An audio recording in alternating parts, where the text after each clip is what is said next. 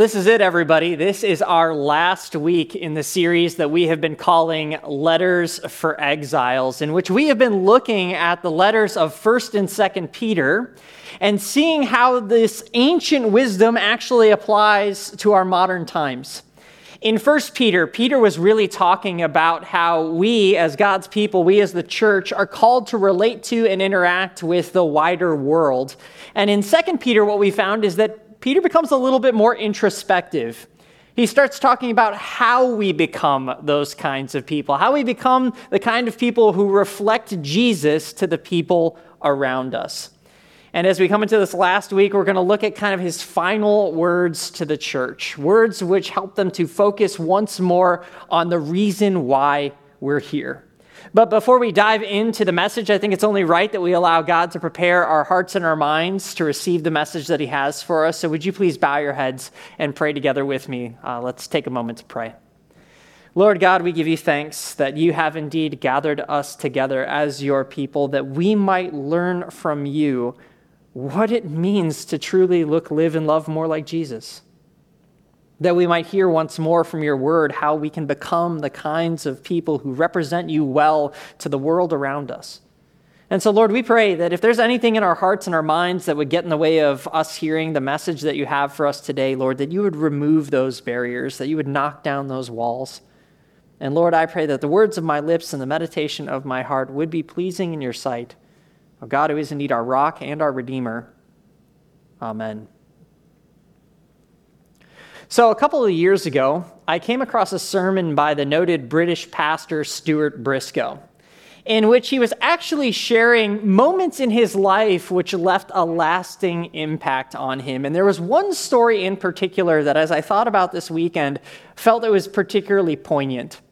He was talking about how when he was younger, just starting out in ministry, he and his wife would spend time going into all these coffee bars in England to try and reach the younger generations. One of the things that he was noting was that as he looked at his churches and then the churches that he was participating in, is how the church was growing older and, and no longer was seeing kind of the younger crowd showing up anymore. And, and so he started to ask the question, well, where are they? Where are they hanging out? And the answer at that time was they were in coffee bars. That's where all the musicians would go to play their music. Uh, that's where their friends would show up to listen. And so Stuart started to say, well, what if what if that's my congregation? And he started just showing up at these coffee bars and engaging in conversation. And the thing that he heard over and over again from the young people who were there is they said this they said, if you want to talk to us about Jesus, we will listen to you all night. But if you want to talk to us about the church, forget it. And so that was his goal. He would go into these places and he would just spend time talking with them about Jesus. But there was one uh, encounter in particular that he says really stood out, one that has continued to stick with him over the years. And it was one night he, he went into this coffee bar and, and he actually, as he was walking in, literally tripped over a couple that was like lying on the floor. And, and he started to talk to them about Jesus. He started to talk to them about the love that God had for them and the purposes that God has for their lives and, and what it means to know not only that they are loved and saved, but that they are called to something so much greater, a life truly worth living. But this is the moment that really stood out as he kind of got to the end of, of his talk. That same young man that he tripped over stood up and confronted him. And that young man said this He says, You don't believe a word of what you've just said. And Stuart was like, What do you mean? I don't believe. He's like, You don't believe a word of what you just said. And, and here's what the young man went on to say He said, What you have told us tonight is the most wonderful thing that I have ever heard. But if people like you really believed it, you would have been down here long before tonight telling us about Jesus. The problem with people like you is that you don't really believe what you believe. The problem with people like you is that you don't really believe what you believe. Stuart said that he's, he's never recovered from that encounter. He said it, it changed the entire trajectory of his life. He was so moved by that encounter that he ended up actually leaving his full time job in banking and ending up in full time ministry. And as I reflect on that story for a moment, I can't help but wonder if we, like Stuart, have forgotten something. Here's what I mean. When I look at the book of Acts and the stories of the early church, the church that Peter himself was a part of, a church that he was a leader in, I see these stories about how he would get up to preach and thousands of people would come to faith.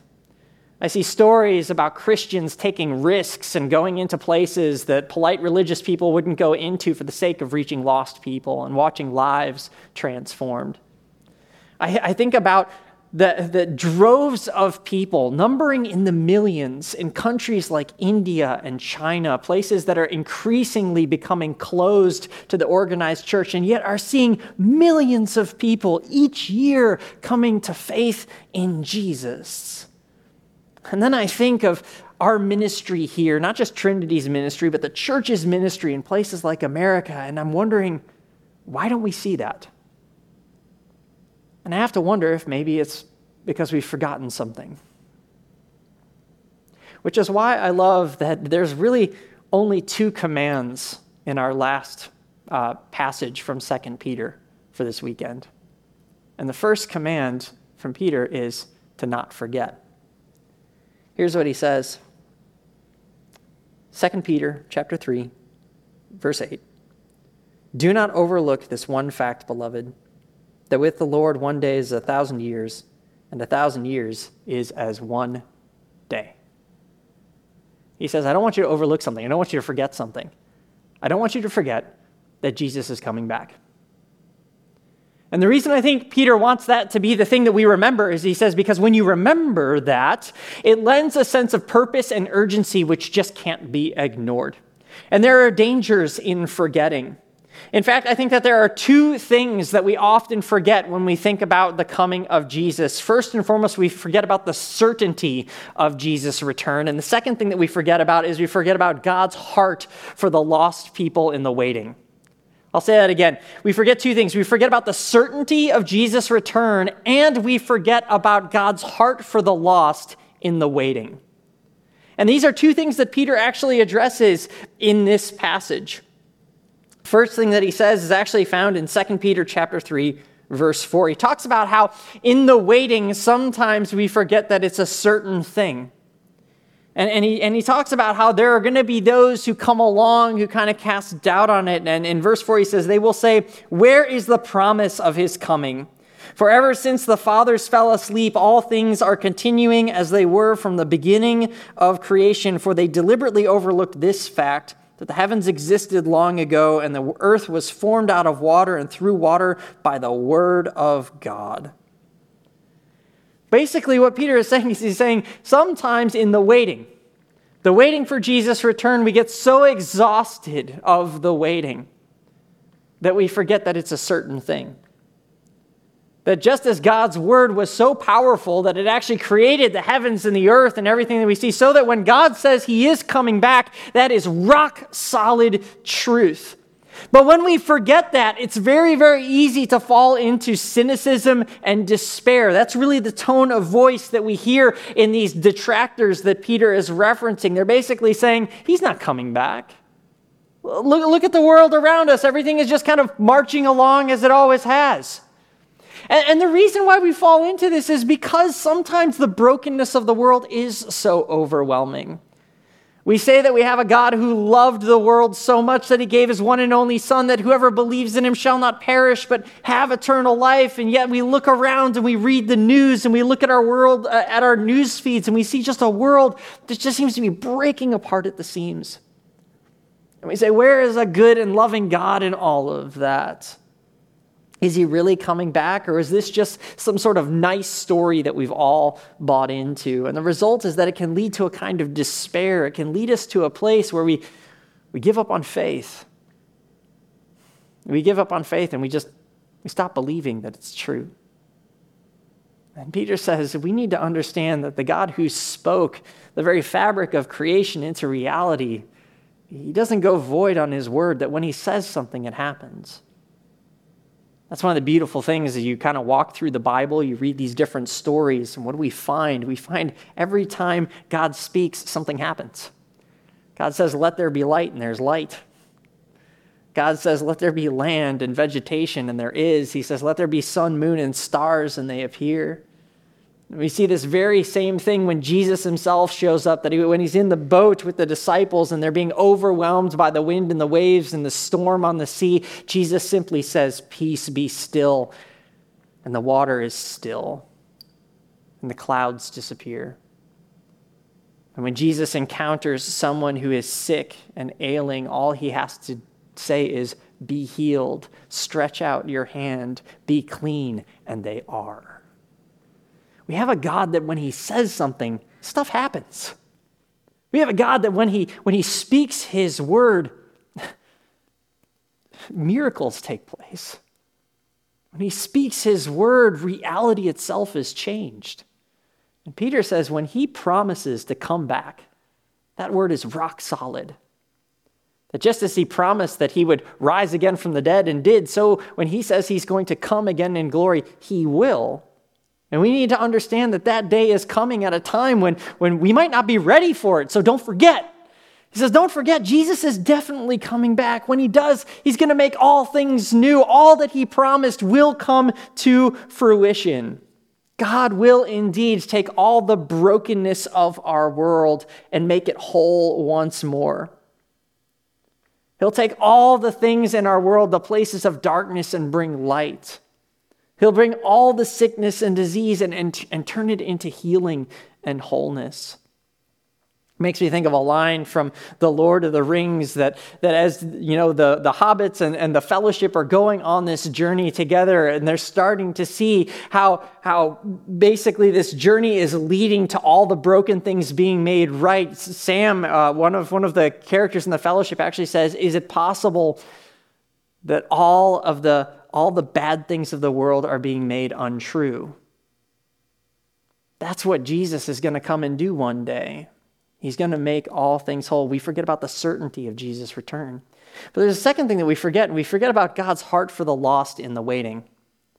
I think sometimes when, when, we, when we land on the certainty of Jesus' return, we're like, oh boy, I can't wait. I can't wait until he comes again. I can't wait until he makes all things new. And, and, and that's okay to a certain degree. But, but at the same time, I think that sometimes what we forget is what that may mean for some people. And I love how, how Peter puts it in this final chapter from 2 Peter. He says, Don't overlook this one fact, beloved, that with the Lord one day is as a thousand years, and a thousand years as one day. The Lord is not slow to fulfill his promise, as some count slowness, but is patient toward you, not wishing that any should perish, but that all should reach repentance. See what Peter says? He says, Hey, the reason it seems like God is delaying in his return is he because he wants everybody to have as many opportunities as possible to come to faith? That the reason God seems to be slow by our world standards is because he loves the world. And because he understands that when he comes again, yes, he's going to make all things new. But for those who, who don't know him, for those who've, who haven't chosen to follow him, that's it. That's the end of their story. But, but God, in His love, says, I want them to have as much time as possible. I want them to have as much time as possible so that as many people as possible can experience the kind of new life and hope and grace and peace that only I can bring. And, and, we, and, and Peter tells the church, he's like, I don't want you to forget that that's actually what God's heart is. God's heart is for the lost. God's heart is for those who don't yet know him. God's heart is for the people who are still on the fence about Jesus. He wants them to have an opportunity to really get to know him as he is.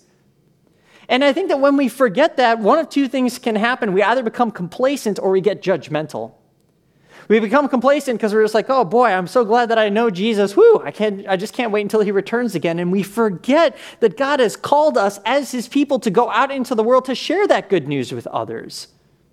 Because we forget what his coming again will mean if they don't yet know who Jesus is. And so we just kind of get comfortable. We don't go beyond our four walls. The church just kind of becomes this cozy little clique that's just riding out the waves until Jesus comes again. And we forget we have a mission and a calling to go into the world to bring hope, to bring new life, to bring light where there's darkness. The other temptation is when we forget God's heart for the lost, is that we kind of get judgmental We say, Boy, I can't wait until Jesus comes back. And then all those people who've been speaking out against God and not following his ways, well, they're really going to get theirs. And we forget that's not how God feels. Peter makes it very, very clear here God loves those people, God loves everybody. That's why we confess what we confess from, from John chapter 3, 16, right? That God so loved the world that he sent his one and only Son so that whoever believes in him should not perish but have eternal life. That's the whole point of Jesus coming.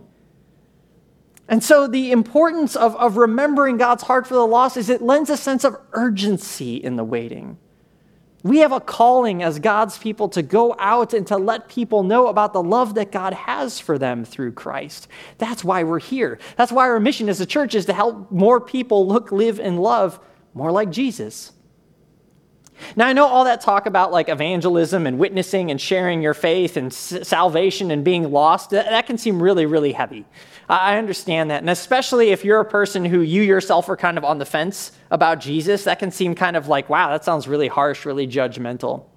Which is why I, I was so glad that a couple years ago I came across a, a beautiful little video. I, I think it was just shot on a cell phone from the noted comedian Penn Jillette. Uh, if you don't know who Penn is, he is uh, part one of a two part comedic duo, uh, Penn and Teller. They're uh, kind of comedians and magicians. Uh, they they, do a lot of different shows around the world. And, and Penn has been pretty open about the fact that he's an atheist. Uh, he's gone on many different shows and podcasts and been on YouTube talking about how he doesn't believe in God, doesn't believe in Jesus. He's been pretty outspoken in his atheism. But this video by Penn really stood out to me.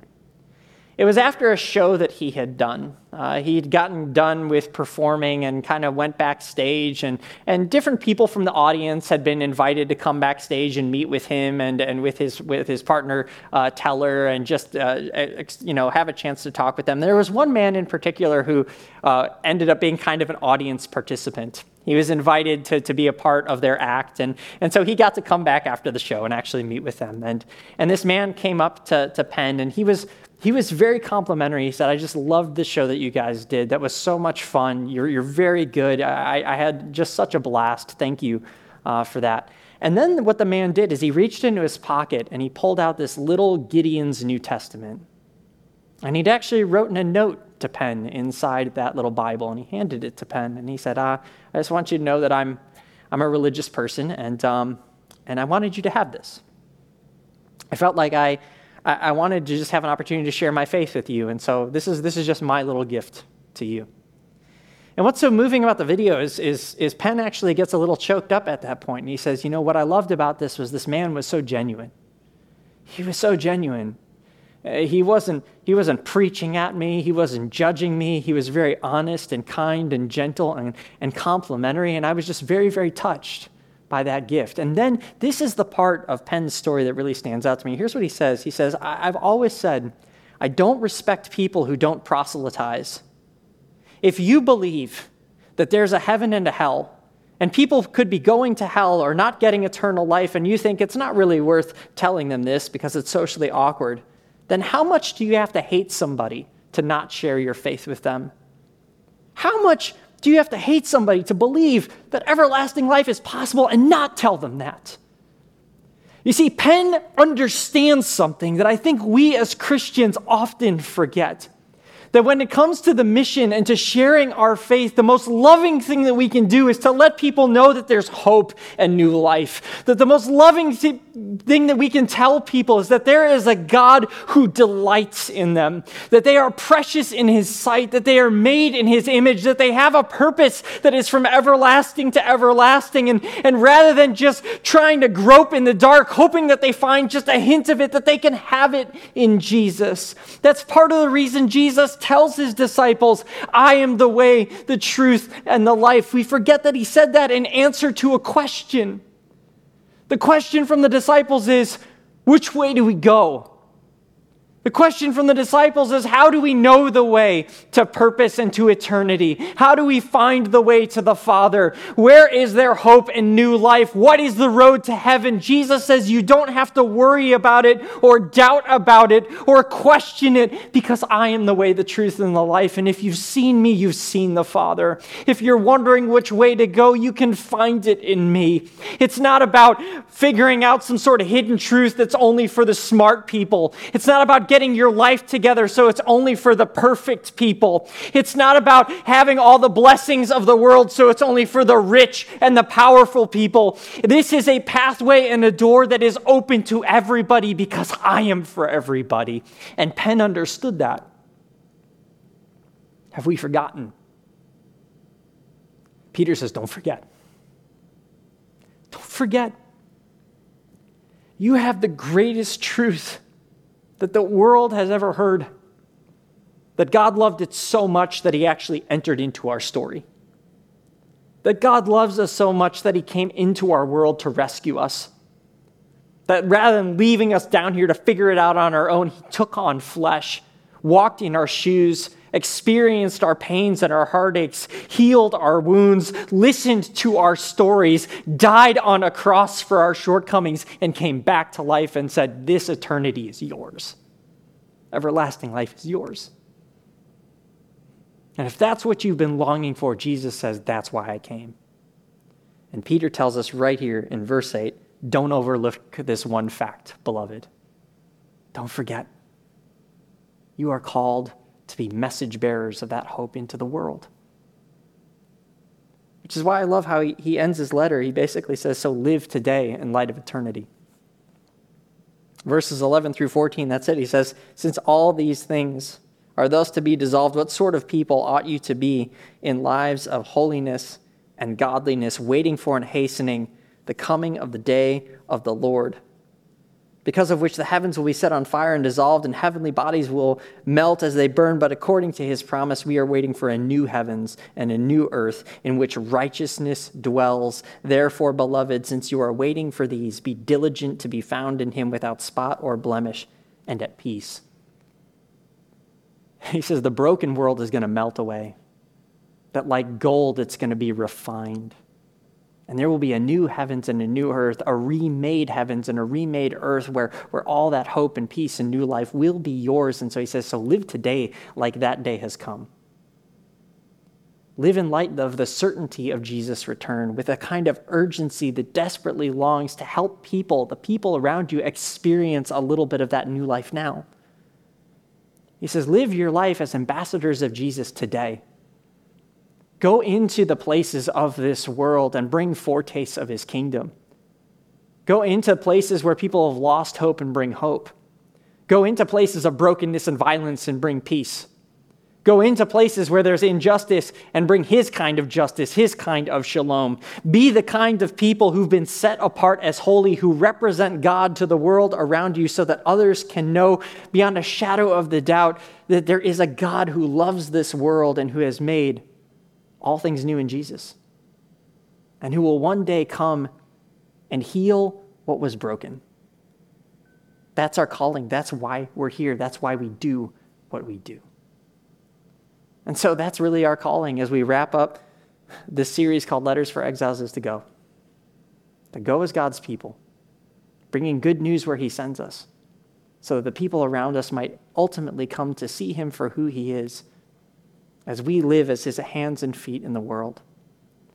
Now, I'm cognizant of the fact our very next series is called Confronting Christianity, in which we're going to take some of those hard questions that people often have about our faith and about Jesus, and we're going to talk about it. It's a great opportunity for, for us as the church to go out and make invitations, to invite people into the conversation, to say, why don't you come and explore for yourself? And so, as we wrap up the series, as we enter into the new one, I want to end with just this word of prayer and commissioning. Would you pray with me? Lord God, we give you thanks that, that we know that your return is certain, that there is hope for this world because just as you came once, you will come again. And so, Lord, we pray that that would give us a sense of urgency, that we wouldn't become complacent or judgmental, but that we go out into the world with the same kind of love that sent you into the world and point people to the hope that, that can only be found in you. And not just to talk about it, but to be a people who embody it. So help us to not be afraid, but to step forward each day saying, Lord, how can I bring just a little foretaste of you and your presence and your goodness and your kingdom into the places where you send me? And Lord, we pray that through that you would open doors, touch hearts, and transform lives. It's in your name that we pray. Amen.